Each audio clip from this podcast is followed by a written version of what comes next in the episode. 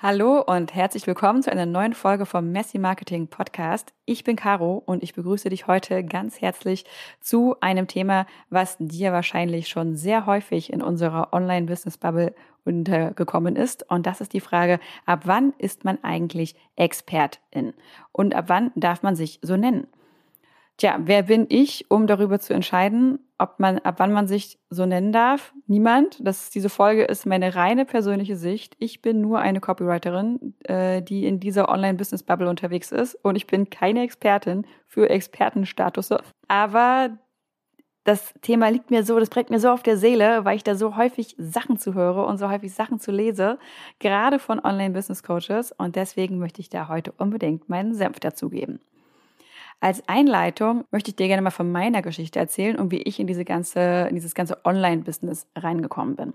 Und zwar habe ich, wie so viele andere, mit äh, Corona und 2020 meinen Job in der Festanstellung verloren und habe damals gedacht, so, ich mache mich jetzt mit Reiki selbstständig. Das ging natürlich auch nicht so sonderlich gut, weil Kontaktsperre also dachte ich, okay, dann mache ich es jetzt irgendwie online und bin dadurch in eine Marketing-Ausbildung gekommen, die sich ganz spezifisch an Leute mit solchen spirituellen heilenden Berufen gerichtet hat. Und ich dachte, ne, ich mache mal jetzt diese Grundausbildung und ähm, ich kann ja schon mal anfangen, ein bisschen klein loslegen, erste Erfahrungen sammeln, ne, klein anfangen, kleinere Stundensätze, um überhaupt so reinzukommen, um mal die Erfahrung auch zu kriegen. Ne. Ich habe mit ich habe zwar meine Ausbildung gehabt in Reiki, aber noch nicht so wahnsinnig viele Leute damit behandelt. Ähm, ich hatte quasi noch nicht so viele Erfahrungen im Kundenumgang, in der Kundengewinnung, darin, wie ich mich vermarkte. Das, das wusste ich alles noch gar nicht. Nun bin ich in diesen Kurs gekommen und wurde von Anfang an sehr dahin gedrängt, dass diese Gedanken nach klein anfangen und Erfahrung sammeln ein Mindset-Problem ist. Und das wurde mir sehr schnell gesagt, du sollst dich, ich soll mich mehr trauen, das ist ja alles schon in mir. Und ich soll einfach mal machen. Als Beispiel, ähm, ich wurde dazu aufgefordert, eine Meditation für die ganze Gruppe anzuleiten. Und man muss jetzt dazu sagen, ich bin persönlich kein großer Meditierer. Ähm, das macht mein Gehirn, also ich habe so ein Monkey Brain, das funktioniert bei mir nicht so gut. Das heißt, ich meditiere nicht viel. Das heißt, ich habe keine große Erfahrung mit meiner eigenen Meditationspraxis. Ich habe noch nicht viele Meditationen in meinem Leben gehört. Ich habe mich noch nicht damit auseinandergesetzt, wie baut man denn eine gute Meditationsreise auf oder so, ne? Wie, wie, wie macht man das überhaupt einfach so logistisch und so von der Story, die man erzählt? Und er kommt ja auch eine Verantwortung mit rein. Die Leute ähm, lassen sich ja nun auf dich ein und auf diese Reise, auf die du sie mitnimmst. Und ich will mal sagen, da ist eine Meditationsreise noch relativ harmlos, aber gerade für diesen ganzen heilenden Berufen, wo Leute ja auch dann später, ne, wenn man damit dann Geld verdient, ja auch hinkommen, die wirklich ähm, schwere körperliche und auch mentale oder emotionale Probleme haben, sich dann auf dich einlassen. Und wenn man, wenn da dann jemand da sitzt wie ich, der keine Ahnung hat, ähm, so ja, das würde ich persönlich gerne vermeiden. Ich hätte das äh, ungerne.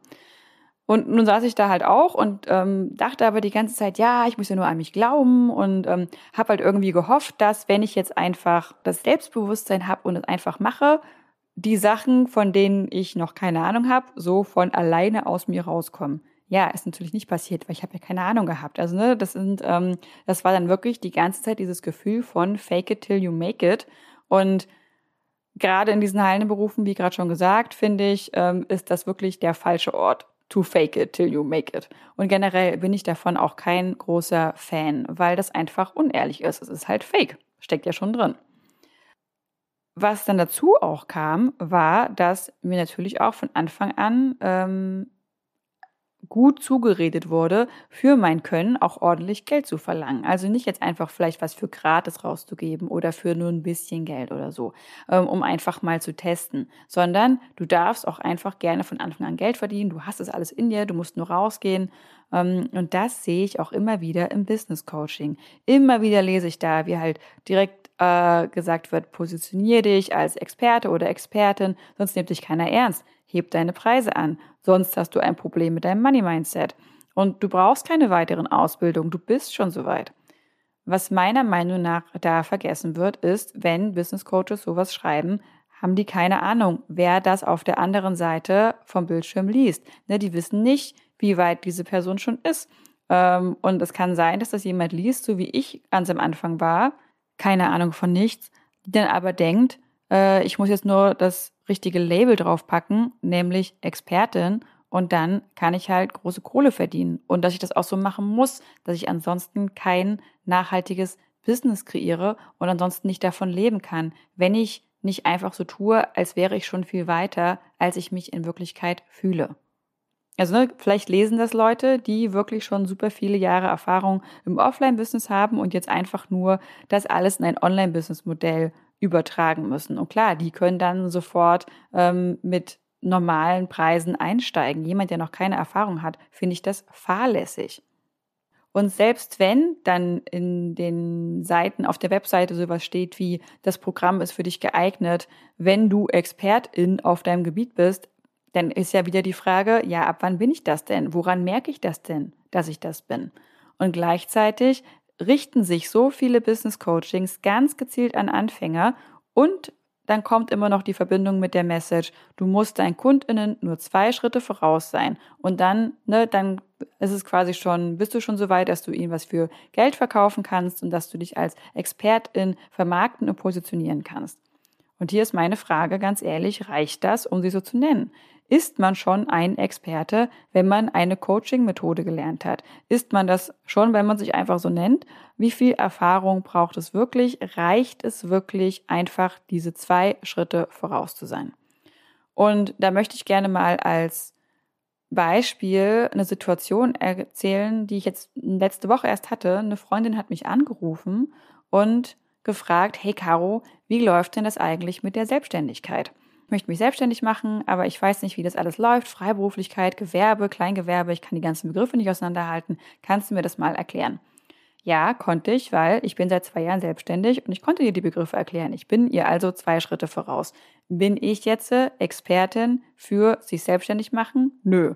Würde meine Freundin mich Dritten gegenüber vorstellen als, ich habe da eine Freundin, die ist Expertin, wie man sich selbstständig macht? Auch nein. Ne, wir wissen ganz genau beide, ich bin ihr zwei Schritte voraus, aber das ist, hat nichts damit zu tun, eine Expertin zu sein. Wie wird man jetzt also in meinen Augen zur Expertin oder zum Experten? Für mich gehörte einfach die nötige Erfahrung dazu, Sachen ausgetestet zu haben, Sachen mit verschiedenen Branchen ausgetestet zu haben, zu gucken, wo funktioniert die Methode, wo nicht, wo muss man vielleicht ähm, mal was anderes machen also, ne, wo muss man vielleicht an Stellschrauben drehen, damit es für verschiedene Leute in unterschiedlichen Situationen funktioniert. Ich vergleiche das jetzt hier mal mit ähm, Studium versus Lehre. Also ich sage nicht, dass du noch eine Ausbildung brauchst, wo man das einfach theoretisch durchnimmt und quasi theoretisch Sachen lernt, sondern dass du eine Lehre brauchst im Sinne von, dass du einfach die Praxiserfahrung sammelst. Im Business-Kontext heißt das, Testkunden, Beta-Kurse. Das muss nicht umsonst sein, kann es aber. Es kann aber auch, ne, es kann einfach Lehrgeld kosten. Und mit Lehrgeld meine ich, dass du mehr Zeit reinsteckst, als du am Anfang bezahlt bekommst. Dadurch aber wirklich weißt, wovon du sprichst und wirklich, ne, du weißt, in welchen Situationen du dich wie verhalten musst. Du weißt, was dein, dein Angebot wirklich erreichen kann und was nicht. Wo sind auch die Grenzen? Ähm, und wie kannst du vielleicht reagieren, wenn Kunden Probleme haben oder mit deinen Methoden nicht vorankommen? Und an dieser Stelle finde ich auch nochmal ganz, ganz klasse den Unterschied, den äh, Dr. Michelle Mesur und Maggie Patterson in ihrem Podcast Duped gemacht haben. Diesen Podcast Duped heißt der, also D-U-P-E-D, kann ich nur empfehlen. Wenn du des Englischen mächtig bist, dann hör da unbedingt rein, weil sie wirklich sehr schön den manipulativen Taktiken von vielen ähm, Coachings, also in der Coaching-Bubble auf den Grund gehen und das besprechen. Und da sind sehr, sehr viele spannende Punkte dabei. Auf jeden Fall machen die eine Unterscheidung zwischen Experten versus Influencern. Und das ist jetzt nicht unbedingt die Frage, ähm, ab wann kann man sich Experte nennen, aber ich finde trotzdem äh, die Unterscheidung einfach so toll. Ich möchte die unbedingt hier nochmal kurz ähm, auseinandernehmen. Und zwar sagen die beiden, ein Influencer ist jemand, der einen Lifestyle verkauft. Das heißt, die haben eine Methode, die als eine One-Fits-All-Lösung präsentiert wird. Und das beste Beispiel, dass diese Methode funktioniert, sind sie selbst. Und das wird dann halt so im Bro-Marketing-Stil mit Statussymbolen bewiesen. Und wenn die Methode für dich als Teilnehmerin nicht funktioniert, dann liegt es an dir. Dann kommt halt diese ganzen manipulativen Mindset-Geschichten mit, ja, das liegt, ne, das, du machst es nur nicht richtig, du hast die falschen Vibes oder dann kommt Law of Attraction, solche Sachen. Ein Experte hingegen verkauft halt seine Ideen und die Lösungsvorschläge, die getestet sind in verschiedenen Branchen und mit verschiedenen Kundinnen. Und wenn diese Methoden nicht funktionieren, dann suchen sie nach Lösungen.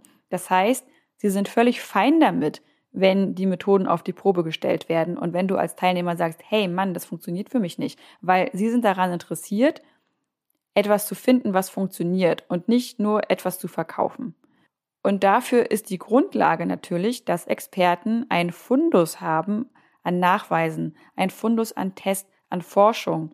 Und Forschung klingt ja zu wissenschaftlich, aber es kann auch einfach sein, ne, dass du sagst, ja, ich habe halt diese Methode über, weiß ich nicht, die letzten drei, vier, fünf Jahre getestet. Ich habe das mit verschiedenen Kunden in verschiedenen Situationen für verschiedene Themen ähm, durchexorziert und deswegen weiß ich ganz genau, was funktioniert, wo und wann und wie und wo vielleicht nicht.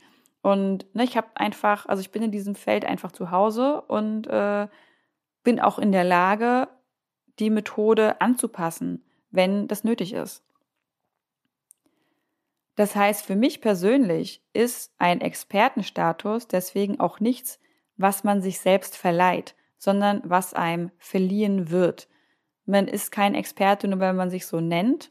Das heißt auch, Experten, die du halt online siehst, sind nicht unbedingt Experten, weil dieser Begriff ist genauso wenig geschützt wie Coach. Und wenn du dich mit diesem Begriff unwohl fühlst, weil es sich eben mehr wie Fake it till you make it anfühlt oder weil man das halt so macht, weil man, wenn man jetzt anfängt, seine Angebote und Dienstleistungen und Kurse online zu verkaufen, dann muss man halt in die Bio schreiben, ich bin Expertin für. Ähm, dann wäre mein Appell an dieser Stelle, nein, musst du überhaupt nicht. Du kannst auch einfach sagen, ich bin Webdesignerin für minimales Design, statt ich bin Expertin für minimales Webdesign. Ne? Also du, du kannst dir deine eigene Identität schaffen und du musst nicht diesen Expertenbegriff nehmen. Das heißt in der Zusammenfassung, bin ich jetzt dafür, dass sich niemand mehr Expertin nennt? Jein. Also auf der einen Seite schon, weil A, dieser Begriff so ausgelutscht ist, dass er sowieso in meinen Augen null Kredibilität mehr hat. Und ich finde, dass wir in dieser Online-Business-Bubble viel zu sehr darin reingepresst werden, uns so zu nennen, ohne dass wir die nötige Vorarbeit dazu geleistet haben. Das führt auch dazu, dass natürlich unsere Kunden diesem Begriff gegenüber viel misstrauischer sind. Es ist dann ähnlich wie wenn die Leute sagen, na, heutzutage ist auch jeder Coach, ne? Genauso kannst du auch sagen, heutzutage ist wohl jeder Experte. Und es ist auch so, ne? Jeder ist quasi Experte in irgendeinem kleinen Gebiet und das verwässert diesen Begriff so sehr, dass er einfach keine Glaubwürdigkeit mehr hat. Natürlich verleugne ich jetzt nicht diesen Status. Es gibt definitiv Leute, die dieses Level erreicht haben, dass sie einfach so tief in dieser Thematik drinstecken, dass ihnen keiner mehr was vormachen kann. Aber mein Wunsch ist einfach, dass wir uns in unserer Online-Business-Bubble nicht mehr nur so nennen, weil wir denken, das muss so sein und vor allem nicht nur so nennen, um unsere Preise anzuheben und um einfach wichtige Schritte zu überspringen am Anfang von unserem Business, was dieses Ausprobieren, dieses Austesten ähm, und unsere Erfahrungen sammeln ist, weil wir zu ungeduldig sind. So, und an dieser Stelle interessiert mich natürlich total, was ist deine Meinung zu dem Thema? Schreib mir gerne eine Mail an podcast.carolinerichter.de oder hinterlass mir einen Kommentar oder eine Bewertung auf der Podcast-App, wo auch immer du diesen Podcast hörst. Ich bin wirklich mega gespannt, denn ich glaube, über dieses Thema lässt sich sehr viel debattieren. Und in diesem Sinne wünsche ich dir für heute noch einen schönen Tag und schick dir liebe Grüße. Mach's gut.